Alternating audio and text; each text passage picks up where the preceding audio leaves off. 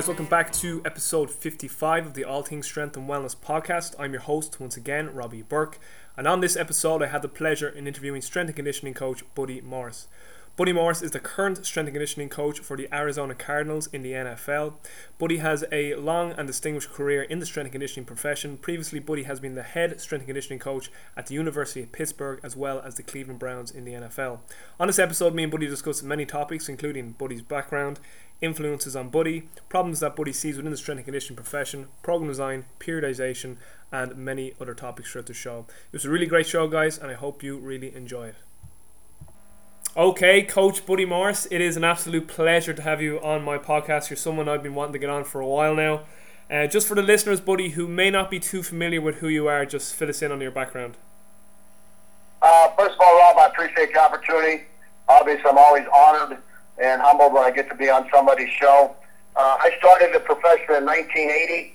I was one of the very first strength coaches, or what I'll refer to as coach of physical preparation, now hired in the United States. I was hired by the University of Pittsburgh, where I stayed from 1980 to 1990.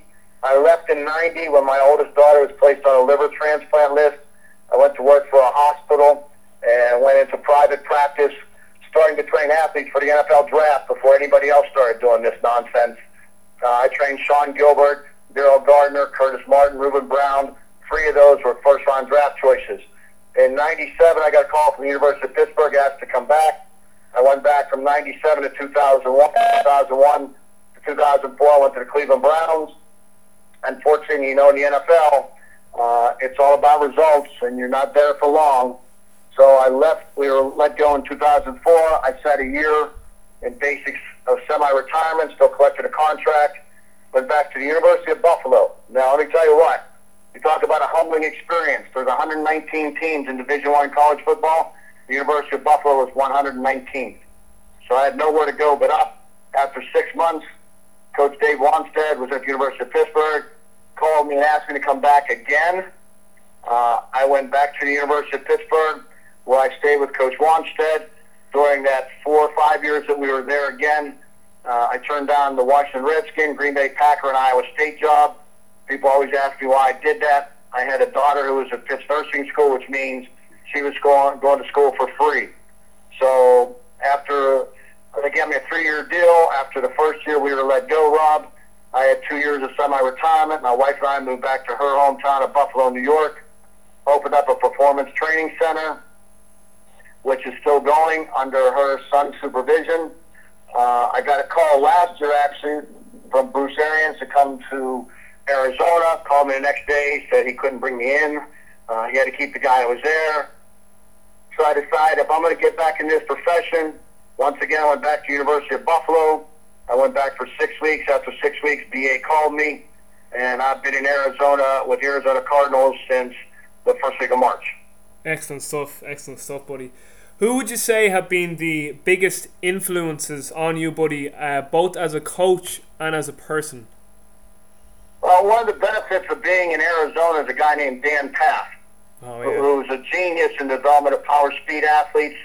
Uh, he sends me research articles. He's given me an open invitation. I've been over there two or three times with him and Stuart McMillan. I plan to go over a lot more uh, after the season ends because you're never too old to learn. I've always said you limit your knowledge, you limit your ability. If you limit your ability, you limit your development of your athletes. The excuse of being old school is just an excuse for being lazy and an excuse for being stupid. Yeah. Information doubles every 18 months in this country, probably faster now, Rob. I was very fortunate to become very good friends with Louis Simmons, who really changed my outlook on strength training. Uh, Charlie Francis.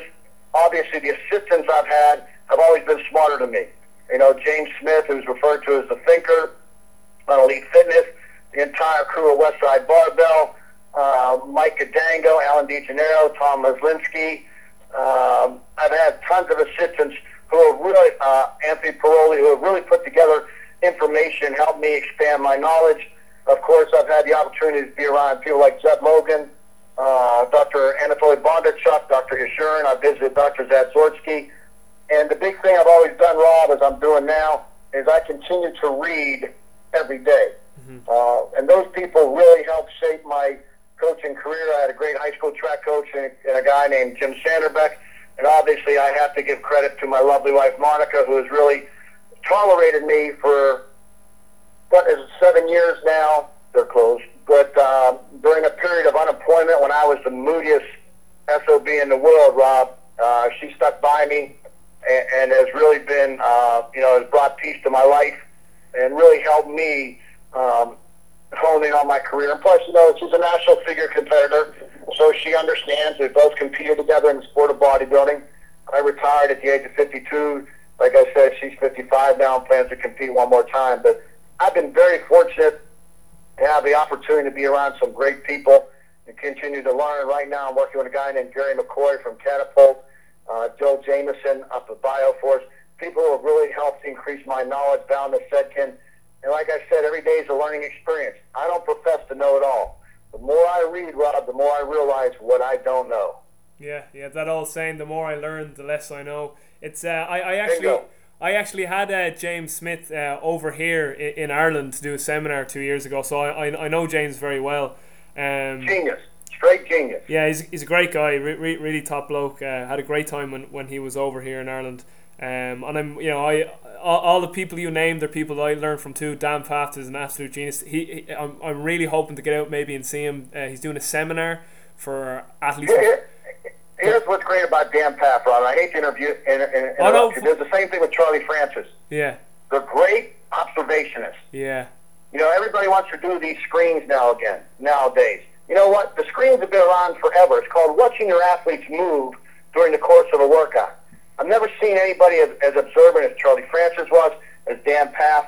They observe their athletes, and the best thing about these coaches, and what I think is a great coach, is a coach who can make an adjustment. Hmm. Too many times people just, it's on paper, we're going to do it. Well, that's not training because your athletes may not be in a heightened state of awareness or a heightened state of preparedness to do what you have written for the day. yeah, You know, even on a high-low day, you know, if my guys, one thing I've noticed about my guys here in the NFL, if they're real talkative when they're rolling around on a foam roller and they're doing their shoulder mobility, the PVC pipe, we're ready to go.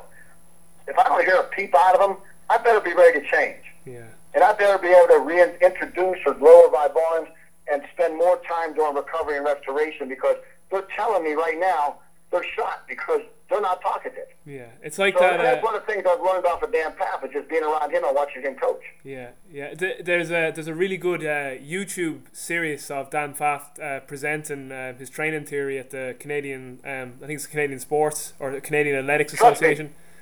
I've watched it twice. Yeah, yeah. I well, I've, I I have it on audio. I've listened to it about. And this is like people always over exaggerate, but I've literally listened to it. I'd say at least twenty plus times, and I've watched the videos through through two or three times. But in in, Here, here's, go ahead, go ahead, here's the key that here's the key you got to pick up, Rob. In the very first five minutes, Dan Pfaff says this: "Don't take anything as gospel. Yeah, This is not my philosophy. This is my program that has evolved so many years of coaching. yeah, yeah, And here's the key word: evolve.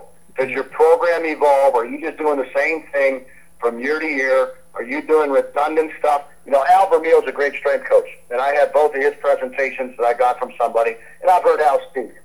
yeah, One of the things Al says is don't do things, don't waste time doing things you shouldn't be doing. Don't do it just to do it. Why are people still doing a foot ladder? I think a foot ladder is one of the worst things ever invented, but yet people are spending more and more time using a foot ladder. Yeah. Don't try to attain things that are unattainable. And that's what it is. I've never, I quit using a foot ladder back in 2000, Rob. yeah, And yeah. if you look at the great athletes, there are biomechanical truths, there are physiological truths. I deal with the sport of football. Football is an alactic, anaerobic, aerobic sport. Why are we still running 300 yard shuttles and 110s? It's not mm. a lactic sport. Even if it was lactic, the body clears lactic acid from its body 20 to 30 minutes after sensation of the event. Why are we still telling our athletes we're lifting weights the day after a competition to clear lactic acid? Really? In a sport that's not lactic? You gotta be kidding me. yeah, But this is this is the profession, especially in the United States. yeah. But this is what's been shoved down our throats by the governing bodies of all our, our strength coaches, because nobody wants to upset the status quo, and that's the problem we have. And that's the second problem in this country. Like James Smith has always said. I've said it. We suffer from academic myopia. They only teach you what they want you to know, and we are highly over volumized in this country. We think more is better. You don't believe me? Go to McDonald's. and get supersized fries now instead of the regular fries I showed you when I was growing up. Yeah, yeah. Well, I mean, it's just people are just victims of their culture. Um, you No know, question. Yeah, vic- victims of their culture, victims of their environment, and so their environment shapes their operation system of how they see the world, and that becomes their belief system. And then they just don't question that belief system because to them that belief system is truth. When really, if you got down to the very core of it, it isn't really. You know, again, it's it uh, their their belief system is based off an indoctrination that they went through, uh, particularly through in their through their infancy and their childhood. You know, so you know things No that th- th- things that they presume or perceive to be true are in fact actually not when you really you know sit them down and question them and get them to actually consciously override their subconscious belief system and, and you know analyze that, those subconscious beliefs and then they kind of go you know what? Actually I don't I don't really know why I believe that I just do. So you know th- as you said that that it carries over to society too not just with with uh, physical pre- pre- preparation you know? So it's like anything if you're an Olympic lifting guy you think everything has to revolve around Olympic lifting. If you're a powerlifting guy Exact- you- exactly. you think it has to all, all around because that's that's that's the environment that you came from so that's what you're gonna usually try and lump your your athletes into. Unfortunately, people are afraid to get out of their comfort zone. oh yeah all People are afraid to have them tell something they don't know. yeah I, that's why I always hired assistants that were smarter than me. I don't want a bunch of mini me's running around, Rob. I want a bunch of guys who are going to come in and help me get better and more knowledgeable and help the program. My ego isn't so big that I want a bunch of small guys running around repeating my philosophy and my programs. Yeah. That's not training. yeah yeah That's not allowing a coach to evolve as himself and develop his own programs. Sure, you hope to have influences, but I still talk to all these guys that I've had the opportunity to learn from.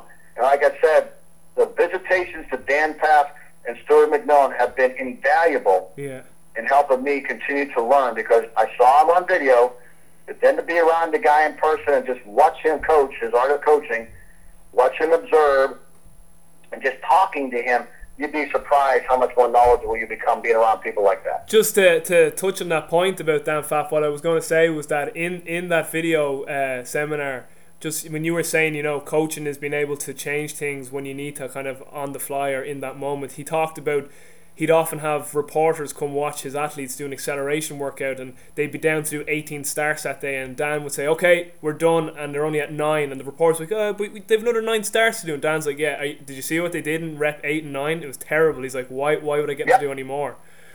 I exact, I know exactly what you're talking about. Let me tell you something Derek Hansen once told me. You know, Derek Hansen spent a lot of time with Charlie and another guy I got to give a shout out to. Uh, but Derek and I were talking, and he said the key to coaching is the ability to make adjustments on the day of training to make optimal the training day through your heightened sense of observation and programming. Yeah, yeah. And that's the key. What are they displaying to me on a training day, or am I just going to do it? I always tell my people, you know, I get women all the time asking me, "Hi, what do you do for your wife?" I said, "Do it for my wife what my wife needs to have done." Yeah. And you know, my wife, trust me, is one of those ones. She got dragged out of the gym with her tongue dragging on the ground. My wife would fall in love with CrossFit if I let her do it. but you know, when she's done, I tell her, "That's it. You're done." Yeah. You know, right now at 55, she can grab 50 pound dumbbells and bang out 10, 12 reps on a dumbbell bench. I've seen guys who can't do that at gym, Rob, to be honest with you. Yeah. But I keep telling, there's no need for you to go that heavy anymore. There's no need. You have the tissue. We just have to refine and provide more quality of movement and movement patterns to help you prepare for the sport. Again, it's what's required of the sport. So when you look at the four components that I look at when I when I program for American football, number one is I understand training is a long-term process, Rob. There's no quick fixes. Yeah. There's no double probation, secret, magic, smoking gun, bullet, double probation exercise or program out there. Verkhoshansky said it back, back, best back in 1980. He said, there are no new exercises. There's circus acts, which these internet gurus are trying to promote because they're trying to make a buck. When my guys start playing football on an electric football field or a field that vibrates, then I may have them stand on a half of a half of a foam roller in a Bulgarian foot squat and do it then. But if you truly look at it, all you're doing is destroying force and power outputs. So there is no magic out there. Here's the secret. There is no secret. Second of all, program to the bioenergetic demands of the sport. Third, for American football, we program based on position requirements. Obviously, the closer you get to the ball, the more strength dominant you are. The further you get away from the ball, the more speed dominant. Why are you training a quarterback like you're training a defensive lineman? Why are you training a defensive lineman like you're training a, a wide receiver? Yeah. Totally absurd as far as I'm concerned. Last but not least, program for the individual. Yeah. Your individuals are going to display to you what they need. I always said there's three opinions. There's opinion of the athlete, there's opinion of the coach, there's opinion of the athlete's body. Who are you going to listen to? Obviously, the athlete's body does not lie, Rob. So my athlete's body display to me or communicate with me. My question is, am I paying attention? Mm. And most people don't want to pay attention because it requires extra work on their part. Yeah, yeah. And we've become a lazy culture. You're, you're, you're, you're skipping ahead with, with some stuff uh, with answers to questions I have. So you, you've already touched on kind of the next two questions, but the maybe I'm going to ask it anyway, so so kind of people can refer back to this point in the podcast. But in your in your mind, uh, buddy, what are the biggest problems that you see within the strength and condition and uh, strength and conditioning profession or physical preparation profession, whatever title you want to give it? Number one is academic, like I said before, academic myopia. They only teach you what they want you to know. If you want to learn more, you have to go outside. The, the, the, the organizations that govern the body of strength coaches are still talking about Western periodization, which or linear periodization, which is old, antiquated, and outdated. Obviously, anything's going to work with a highly untrained individual. The closer you get to your genetic limit, your room for improvement becomes smaller and smaller. So there is no room for mistakes. You can't make a, I can't make a mistake programming for athletes on this level. I've got to outthink, outmotivate, outwork, outgrind, and outprogram 31 of the best strength coaches in the world in the National Football League every day, Rob. Mm. So there's problem number one, academic myopia. We don't look at why things work. We're too busy arguing you should do Olympic lifting. No, you should do powerlifting. When in actuality, all exercises are good. The goal in training to, is increase the biological output of the organism. In other words, yeah, I love. in other love words, when people say perfect that. the working ability of all the body systems as a whole. Yeah, The second goal of physical preparation is to increase the force or uh, power output of the competitive exercise, movement, or activity. How you do that, I don't care. You don't have to Olympic lift to become explosive. Yeah. My guys do no Olympic lifting. My guys do a lot of explosive, explosive med ball throws. We do true alactic acceleration work, which as Dan Pfaff says, acceleration is a skill. It must be worked on daily, which we do. We just program it different for volumes based on position. We understand that acceleration can be worked on 46, 44 out of 46 months out of the year, and that's what we do. That's what we program to. So there's your, one of your biggest problems. The second biggest problem, we've got too many egos. Too many egos. Nobody wants to share information. Everybody's one side, this works, now this works. And like Dan Pfaff says, you can take the 10 top Olympic sprinters in the world. They all may train differently, but there are, like I said before, biomechanical truths and physiological truths that are, that are there that must be paid attention to. You know, we've got to get away from Western periodization and progressive overload, and the Olympic lifting is the only one. And I love Olympic lifting as a sport. I have my wife do it in figure competition, getting ready for figure shows. But in my opinion, it has no benefit to a football player. The whole goal of our program, our vision statement, is to help help our athletes achieve the highest level of physical preparedness, Rob, using methods and means, and means I mean exercises, which yield the highest possible results at the lowest cost. Yeah. Low risk, high reward is a win-win every time. Yeah. The process of obtaining sports mastery is difficult enough for the human body. Why would I introduce something that's going to be even more technically demanding than the actual sporting activity? Yeah. So I, again, I choose not to do it. Yeah, yeah, no, that's uh, I, I love what you said there. I was I was kind of like saying yes in the background because I always say that you know in injury reduction aside, our main role as physical preparation coaches is to increase our athletes' motor potential, to increase our athletes' uh, force output capabilities. So I and to, to you know to develop our, our athletes' biomotor qualities to the highest potential possible. Uh, so I, And there are there are many biomotor ability. You know, look at the five S's for a power speed athlete: Yeah. skill, strength, suppleness, stamina, and speed. Well, That's what we focus on. well, Dan, Dan, That's Dan whole- or as Dan Pfaff says, Dan, as Dan Pfaff says, work capacity. Hates that. Hates stamina. Yep. Yeah. So. Yeah. Uh, we, we So just, we- go go ahead. Go ahead. Go ahead. No, you go ahead, buddy. We have used and I've adopted Charlie Francis's high-low approach. Yeah, me too. And I've taken what I've learned from Louis. I've taken what I've learned from Charlie. I've taken what I'm learning from Dan Pfaff. And now you have to look at all this stuff and say, okay, that's how they prepare their athletes for their sport. How can I modify or use all this information to help prepare my athletes for the individual or the sporting activity that we have to get ready for? yeah, yeah, And there's a there's a complete. You can't lift West Side for football. I'm Yeah. telling you that right now.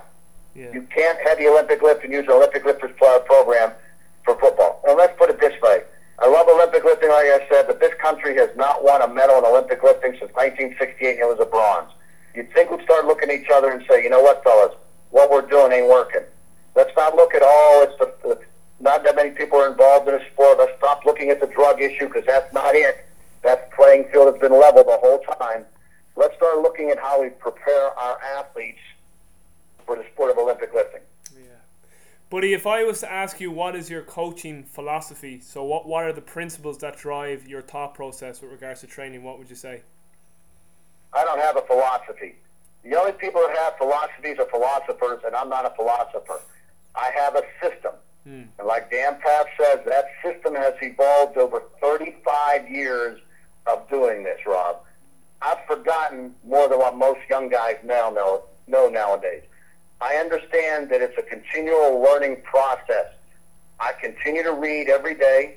I'm really uh, I'm reading Dr. Kelly uh, Starrett's book Supple Leopard right now. Yeah. I'm reading Dr. Bondarchuk's new book, which I got from uh, Yosef Johnson at Ultimate Athletes Concepts, which is where I get all my information from. I'm, I'm re- actually reading two books at one time, and I have a whole bunch of studies I'm going to read while we're at camp on the value of, of tracking and the, and, the, and the GPS systems for athletes and how we can integrate it to our athletes to better prepare and to better program on, on, on this level. Mm-hmm. So, just continuing on from that, buddy, you said you have a system. So, let's just say, buddy, I, I, I was to turn up at your facility in New York. Let's just say you were in New York. So I, I'm, a I'm a young kid. Well, I'm 27. I turn up at your facility. What what would what like what happens? What do you do? What is your system? Is there a screening process, an assessment? Is there testing? What do you do? First of all, I always put all my athletes through some type of active dynamic warm up where I can expose you to multiple movements just to see how you move. Now, understanding this, the true assessment comes when I start to mechanically stress the body. Hmm. You can do a perfect body weight squat, Rob. It looks great. Okay, now let's start loading it. Let's start loading it from a back squat. Let's start loading it from a front squat. Let's start loading it from a Bulgarian split squat. Let me see it pull off the floor. All those different movements now become an assessment. But the key in teaching the movements is to teach people how to get set up properly so they don't lose force production or bleed force. You can produce force in any position, crappy or perfect. The question now becomes how long can I produce force in poor movement patterns? It's a proven fact. People who are more mechanically efficient expend far less energy than those who are not mechanically efficient. So, obviously, with my athletes, I secure biomechanical movement efficiency first. So we use a lot. We slow things down because all movement begins in the brain. And when you want to change things, Rob, you got to get the brain's attention. You know, when you get the brain's attention, it's to slow things down. Second of all, I use a lot of static work to teach movement patterns. Static work is great for activation, education, and correction, which is what we use it for. And third of all, we're constantly reinforcing those biomechanical proper movement positions with our athletes before we even start to load anything. And our loading process is very gradual over time. Second of all, I look in how many years you've trained. What is your training background? Where have you come from? What is your predominance? Have you been a pilot? Have you been an Olympic lifter? And let's face it, I've been a bodybuilder all my life, and I can still produce pretty good force even as a bodybuilder. But again, I don't train as a typical bodybuilder. Mm. And those are the, those, that's how I would start to program for you as an athlete. But the key is, I don't really program for you until I get to learn more and more about you, which is watching you move, looking at those biomechanical physiological truths and seeing how you fit into them, and then from there start to uh, formulate a program for you. And then with regards to your, your program design, buddy, uh, what, so what, what what do you do in that regard? I mean, program design is it's pretty cut and dry, I suppose. Uh, you know, I mean, everyone usually follows a pretty same sequence as in. You know, it's usually some sort of corrective work, or and then warm up, and then power work, and then your strength work, and then maybe ESD. But what's what's program design like uh, with regards to, to to the way you set things up? Well, obviously, we use Charlie Francis' high-low approach. Acceleration work is worked on four to five times days, four to five times a week. We start off with always foam rolling. We go through a series of mobility and activation work, heart rate elevation. I have a pretty extensive upper body med ball warm up that when I first started putting the Arizona Cardinals through, gassed them. But over time, it raised their level of work capacity where I had offensive linemen who were first struggling with a 10 pound med ball rod. Now, over time, they're using a 20 pound med ball very easy without any disruption or stress to the body. Remember this when we start, first started working, our extensive work, or low intensive work, was actually intensive for them because they'd never done it. Yeah. There is no speed endurance in football. Why are you running 150s and 300s? Uh, it just totally boggles my mind. If you want to expand the alactic envelope, you have to train in the alactic environment. Mm. Also, you know, there are days we have set aside for recovery and restoration. But because we feel so strongly about acceleration work, it's done every day, some form of it, even on our low CNS days. What I've done is I've taken Charlie's high-low approach and I've dispersed all my high CNS work throughout the entire week. So, example, on Tuesdays and Thursdays, which is our low CNS training day, Rob, I've included explosive med ball throws. Yeah. All med ball throws are concentric in nature, right? Yeah. But it maintains a hint of high CNS work, allows you to maintain the high CNS stimulus from the day before. And like Charlie says, you can have a high CNS stimulus on a low CNS day as long as it's brief in nature. And that's what we've done. So we've dispersed the volume of high CNS work throughout the week, along with acceleration work, but allowed those two days for circulatory response to promote recovery and restoration for our athletes. And that's our program. Obviously, what is most taxing to the central nervous system is, is done after all of our uh, corrective exercise, our mobility work, our active dynamic warm up, our foam rolling, and our PVC pipe work. And, and if it's a high CNS day, obviously we're doing high CNS work first. If it's low CNS day, we're doing our upper body work. Then we follow with tempo. The speed is the utmost king. So we spend a lot of time on acceleration and speed work here, Rob. I can't stress that enough, especially for the sport of American football. So on those lower days, you're doing those explosive throws, and you're doing upper body work th- them days as well. Is it just upper body accessory work, or is it just? Is well, it... Monday, Monday and Thursday we do tempo work and upper body work. Okay. The reason I do that is because my guys are off the entire weekend. Uh, I guarantee they're going to come in dehydrated. They have done no activities. They've had a two-day layoff. So I go with a circulatory response first to heat up those motor units, prepare them for the high CNS work the next day. Yeah. So we'd come in, we'd do our, our foam rolling for upper body, PVC pipe mobility, mobility work for upper body. We'd do our upper body med ball warm up. Then we go into our upper body work, then tempo, our explosive med ball throws, then tempo work, and then a cool down and restorative re-lengthening work. Then on Tuesdays and Thursdays, obviously, foam roller again, active dynamic warm up, a very extensive, including power speed drills. Then we go into our alactic power work, our jumps, and then we go into the weight room. And then once again, which I feel is very valuable, is our cool down or our warm down after all our work is done. To re-lengthen tissue, to allow the parasympathetic branch, the autonomic nervous system to start to kick in and override the sympathetic branch. And that's basically the template we use. We use Wednesday and Saturday for pull work or very low CNS work through tempo work, and that's our week. Very good. Very, very good, Jen. Uh, with regards then to periodization, I know you're very influenced by Louis. So, do you use a variation of the West Side method? I, I all say West Side. I never, I never say conjugate because, like, really, it's not conjugate if you go conjugate. It's not, that's exactly right. It's not conjugate. It's concurrent sequencing methodology. Yeah.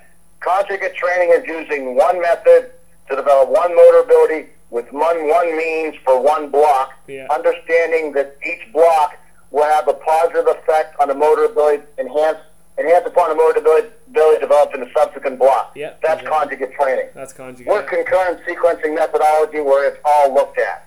Believe it or not, training a beginning athlete and training an elite athlete are basically the same. It's very general in nature. The beginning athlete has no sporting form. They can't handle anything very intense. Everything must be general movement, general nature. The elite athlete, the only way they're going to get better at their primary sporting activity is to continue to do the sporting activity so now that becomes the greater stressor to the central nervous system, the biomotor system, the neuroendocrine system, the neurochemistry. Now training goes back to being very general in nature because of the demand of sporting activity. It's the middle athlete or the intermediate athlete, which is what most college kids are, where you can really, really benefit from concurrent sequencing methodology. So we've looked at that, and we just program in blocks for our athletes. When I talk about blocks, I talk about four-week segments of periods of time football is not a true block training sport because of many technical and tactical and biomotor abilities that have to be developed. It can't be block training. Yeah, yeah. You can, you, yeah, I suppose Charlie's vertical integration kind of would work well there because every biomotor quality is trained throughout each block. It's, it's just that one or two uh, biomotor qualities are usually emphasized as long as they're compatible qualities, obviously. So that's kind of what I do. That's exactly, and we use, yeah. and that's all I use. I use Charlie's vertical integration periodization program. Yeah. It's amazing. You ask most strength coaches about that, they don't they have no idea what it is. Yeah, yeah. Uh, but this kid from Ireland knows what it is. that's good because you're very one of the very few who can actually understand that all components are addressed all year long. It's just depending on what is emphasized. Now takes predominance. The other ones are just maintained yeah. or retained. Or retained. The retaining load. Yeah. So my like Charlie used to use the full the glass theory. If my glass is three quarter full of speed work, I don't have much room left because you, the same motor, same motor abilities, the same qualities must compete for the same CNS resources. Yeah. So you can't fry them, Rob. You cannot fry them. A, question now that just popped into my mind that I want to ask was so, regards to all the biomotor qualities, buddy, do you have an objective way to measure each one of the biomotor qualities? Like, so basically, what I'm asking is, how do you know if athlete A over here? How do you know where all all his biomotor qualities are in comparison to athlete B over here? Like, so like, let's just say, like for strength, we know that one RM testing is kind of an objective way to know where that biomotor quality is at. So, do you have sort of objective tests, objective ma- markers or measures to look at each individual biomotor quality, or like how, how do you how do you know like? The test I like to use for power speed athletes is actually the Max Jones quadrathlon.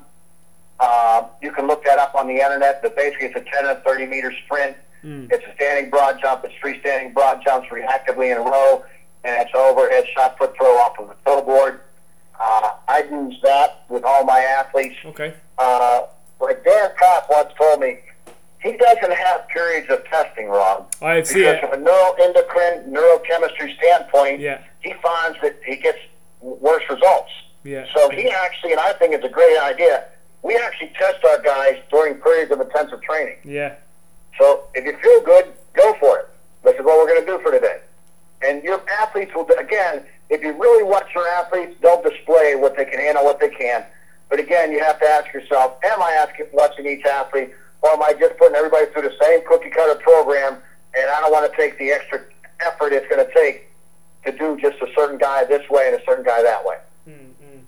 You, you mentioned uh, Joel Jamieson and Val Val, what's pronounced Val's second name? Val well, you know, I I can barely hear you, Rob. Hear me down again. So uh, you, you mentioned Joel, Joel Jamieson earlier on, and you also mentioned um, I can't I can never pronounce the the guy's second name. His first name is Val, the, the Russian guy. Do you know his second uh, name? He, he, he's the guy that does the Omega Wave. Val Nasedkin, is that his name? Oh, Val, Val Nasedkin, yes. Yeah, Val Nasedkin. Sorry. You, well, you, you mentioned him and, and Joel Jamieson earlier on, so my next question is going to be with regards to heart rate variability. Are, are you using that at all with your guys, or have you used it? Have you experimented with the Omega Wave or some sort of HRV system? And if you have, what what do you think of it, and how have you how have you used it to drive your training? We have used uh, the Omega Wave when I was in Cleveland. Obviously, 19 teams in the NFL are now tracking. We're trying to become the 20th team, so we're behind everybody right now. Uh, I have met several times with Joel Jamieson. And he and I have talked about heart rate variability. I've met with Gary McCoy from Catapult again, it gives you information and data. But here's what I like to tell people people who rely too much on data are like the drunk that relies on the lamppost. You never get to see the forest through the trees. It gives you information and valuable information, but it's not the driving force. I think still the driving force is what you see or observe in the constant communication with the coach and the athlete. I will like to, uh, we are going to move forward to tracking because I think everybody has a, a threshold that once they hit that threshold, at some point in time, as the volume intensity increases, especially in the NFL, then injuries are going to increase. Here's the worst thing about being an NFL strength coach. Don't get me wrong; it's the greatest thing in the world. The what used to be a 12-week program, and you get them for six weeks before they go back on the field. You now get them for eight weeks. You get two weeks of uninterrupted training before they're back on the field with quarterback school and OTAs. And then the last five weeks, which are the most important before you go to camp, you don't even see them. Hmm. So you have to rely, at least they're doing something, but you rely, have to rely on some performance guru out there to get your guys ready. And like Bruce Arians says, it's now the athlete's responsibility to, to get themselves in a tip-top shape because now This is what they wanted. This is what their CBA has dictated. These are the rules. This is the time off they wanted. You know, so it's amazing. Nobody asked us strength coaches or coaches of physical preparation what we thought. Yeah. And that's a shame. Yeah, yeah. I just and moving on from HRV um, into recovery. What sort of recovery methods do you use? Do you use the tempo runs like Charlie or tempo med ball, pool work? Is there anything else that you that you incorporate into recovery? I think hands-on therapy is the greatest thing in the world and can never be replaced. Hmm. Get a good masseuse or a good massage therapist. But I really only program high recovery methods or really intense recovery methods during three times of the year. During a block of recovery and restoration, which is like postseason, during the competitive season, and to restore autonomic function. I think you have to let the body do its job, Rob. The body is designed to adapt. The problem is, again, we adapt, stimulate, adapt, stimulate, adapt, stimulate. Dan Pfaff talks about adapt, stimulate, stabilize, then actualize. We don't give athletes a chance to stabilize or to actualize the increase in the biomotor building because we're always trying to take it to that next level. So I only program my therapy during those periods of time. Don't get me wrong, recovery must be built into the program through recovery, through like Charlie Francis said, through circulatory work, through tempo day, low CNS work. The real benefit of the, the low CNS work is recovery, and as intensities and physical preparation raises, it allows you to secure the adaptation of the high CNS component. So if you don't allow the adaptation of high CNS component, and you continually hit the body with high CNS work, all the body does is seek a certain level of homeostasis. It never achieves a higher level of physical preparedness, which is the goal in the first place. Yeah, yeah. I, I think I, I'm not too sure if, if I'm right on this, but you, you you did a video one time with Jim Wendler and Dave Tate on YouTube. It was like back from like 2005 or in, in around then. But yes. I, I'm nearly sure in that um, you guys spoke about recovery. I, I think it was in this. I heard this somewhere, but basically what what was said was that if you keep giving sort of passive recovery uh, modes to the body, you actually maybe start to diminish the body's own capabilities to recover itself because exactly. you, because you, you keep aiding it when if you actually kind of you have to kind of again it's like training you need to cycle in and out or it's like you know it's, it's like using steroids you need to be on it and off it to get the benefit from it. You can't stay on it all the time so it was kind of the same. There's, there's a thing in medical science called tachyphylaxis. Yeah. Tachy, tachyphylaxis means the drug or the treatment loses its intended intended effect. Yeah yeah. If you keep using all these recovery methods the body does not do its job. The body becomes very passive at it and when it comes time for the body to actually promote it, it can't do it because it relies too heavily. So it's like anything, too much of a good mental. There's a certain time and a certain place. One of the things we look at as we move into camp now, Rob, is the fact that my biggest job is now management, the management of the stress. And understand the one anabolic thing we can give them as coaches, it's called sleep. but sleep patterns become so disrupted during camp that they really enter into jet lag after about three to five days of camp yeah. because their sleep patterns are so thrown off. So now, in a competition period or a period of high loading, now recovery methods become imperative. Mm. What can we do to promote recovery? Cold baths, foam rolling, uh, passive, I mean, uh, passive active work. Our hands-on program with our therapists, which I'm trying to bring in a group of therapists to put hands on our guys the entire time, which I think is a valuable importance. Yeah, yeah. But yeah, you can't. Eventually, recovery becomes a training methodic. You realize that. Yeah. That's what most people realize. Training is actually, I mean, recovery is actually a training methodic, and that's how you got to treat it. Yeah. But it also must be built into your program, so you allow these periods of stabilization actualization to occur, so they can use those new forms of their biomotor abilities.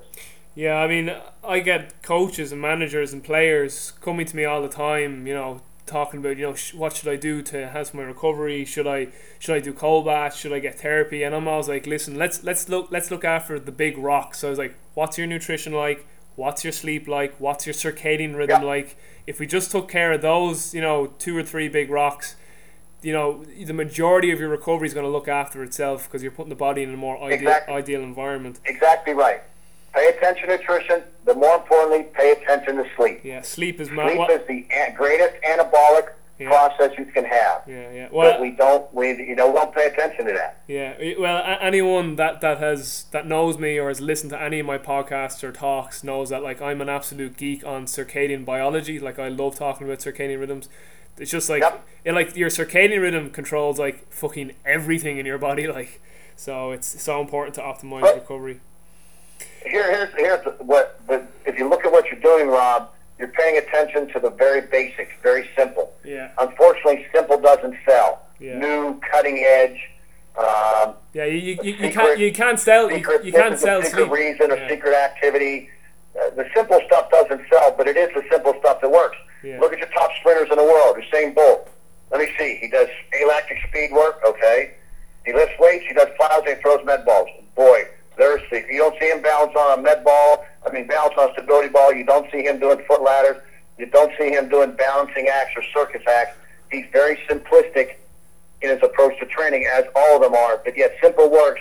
But again, simple isn't sexy, and simple doesn't sell. Well, you see, you can't sell sleep, so that's why you know that's what I that's what I always say to people too. You can't make money from sleep because it's free. No, no, you can't. Yeah, because sleep is free. yeah. Hey, Rob, listen. I I got a lot of stuff I got to get done this afternoon here. Uh, Okay. my, my wife just moved here, Rob. We, we still got a mess in the house. Brilliant. Yeah, Um, it's, uh, I was li- I was literally just we're literally just done here. The only thing I was going to ask was resources and advice to young coaches. So if you want to quickly wrap up on resources and advice to young coaches, and then maybe just say where people can contact you or, or get more from you, we'll just finish on that. Yeah, here's my greatest advice to young coaches. Ready? Don't get involved in a profession. It's become like dentistry and lawyers. There's a dime a dozen. You better understand this. You got to pay your dues. And unfortunately, in this in this profession, Rob, it's not about what you know anymore. Yeah. It's about who you know. Mm-hmm. The best ranked coaches are not at the top universities in the United States. I can pinpoint them all, and I could name names. Guys are just cheerleaders. Guys who can't explain. If you can't explain to your athletes what they're doing, why they're doing it, the physiological response of the human body, and what the long-term delayed effect of what your training is, then you have no business being in the profession. Okay. But unfortunately, every head coach got their guy, and that guy is somebody that just over volumizes and trains people to death. I've seen it happen. I've seen it at the last two strength coaches that took over for James at the University of Pittsburgh, over volumized, everybody doing the same thing. Can't explain what they're doing and why they're doing. Too much emphasis on Olympic lifting, and guess what? Injuries went through the roof. If you can't keep your athletes free from injury, or if that's not your primary goal to allow them to do their sporting activity, then you better go back and reassess your program, and you better open a book and start reading. Yeah. The key for young coaches, I'll tell you right now, is continue to educate yourself. Yeah. Keep an open mind and keep reading. But don't go on the internet to all these internet gurus. There are great internet sites. Um, you know, Joel Jamieson has one. Obviously, Louie and Elite Fitness. T Nation does some great stuff. Uh, there's some great young nutritionists out there. One guy's name's Fred Duncan. Um, there's some people I've used, people don't even know of because they don't market themselves like everybody else does. Yeah. But again, if you're going to be in this profession, be ready to network your butt off because that's how you're going to get a job, unfortunately. Just with, then with resources, maybe like your top few books and, and I don't know resources, websites. I, I know you're definitely going to say the science and practice and strength training, super training. What else? Uh, you know what? Read other books outside of training. The Brain That Healed Itself Yeah, uh, great a book. great book. That's a great book. Yeah. Supple Leopard. Supple Leopard is a great book. Movement Dynamics. Move, uh, movement, uh, dynamic movement, or uh, movement. I forget. Thomas Hargrove uh, has a has a website, and the name skips me right now. And, and I and I read it every month because he sends me an email. Yeah. Uh, but a guy named Thomas Hargrove does a great job on movement. Uh, again, like Dan Pfaff says, everybody's just regurgitating what Feldenkrais said years ago. Um, so those, those are great resources. But I, I understand, you know, the role of training in the preparation of the body and all the components that must be addressed. It's, if it was all about strength, Rob, our job would be easy. Yeah. You still there? Yeah, I'm still there. Oh, sorry. I thought I thought you were going to continue there. So it is uh, and then just finally, then, buddy, uh, where could people, you know, can they find out more about you? Is there a way to contact you or? Um, I, you know, I, I, I'm under Coach X at Elite Fitness. Okay. Uh, everybody pretty much knows that by now. Uh, you can send me questions at CoachX uh, at EliteFitness.com. Uh, really, Dave's website is the only website I, I, I write for. I have, I have, you know, I've talked to several people about writing a book. I just said uh, I'm impatient. I can't sit down and just do that, Rob. But one day I'm gonna put together a book. Ryan Williams and I put together a book on physical preparation for American football. Uh, it's on Eight Weeks Out, Joel Jamieson's website, which is another guy that I'd write for. Uh, and you can get it on Elite Fitness. It, it details, it doesn't really detail, but it gives you a brief explanation and some very good detail. I'm sorry, very good detail on the preparation for American football. Uh, one of these days, I will sit down and write something. I think James Smith just put out a book called Applied Sprinting, which is outstanding. Yeah, yeah. Which I have. Uh, you just got to know where to look and who to trust, and, and where to go for your information. And you got to see through all these guys, these internet gurus. You know, guys who have never coached on this level or have never coached in large groups are telling me that if I don't use the FMS, I'm on the B team. Really? You're an average power lifter. You're not on the A team. You've never coached in major college. You've never coached in the NFL. You've never coached large groups of people. It's easy just doing one person, Rob. It's easy. But when you've got a program for a large group of individuals and being in the in the heat of battle on, on the floor every day, that's a completely different story. Completely yeah. different story. Yeah, yeah. Oh, well, uh, buddy, that's that's great stuff. Forty-five minutes. Uh, hopefully, we'll get you back on at some stage again. Um, that was that was great. So, uh, just uh, I know you're in a rush there. I'll just close off the podcast here, and uh, I'll just say my quick goodbyes here offline. So, guys, great interview there with Buddy Morris. Uh, thanks a million for his time. Keep downloading the podcast and supporting the podcast. I'll talk to you soon. Take care and stay strong.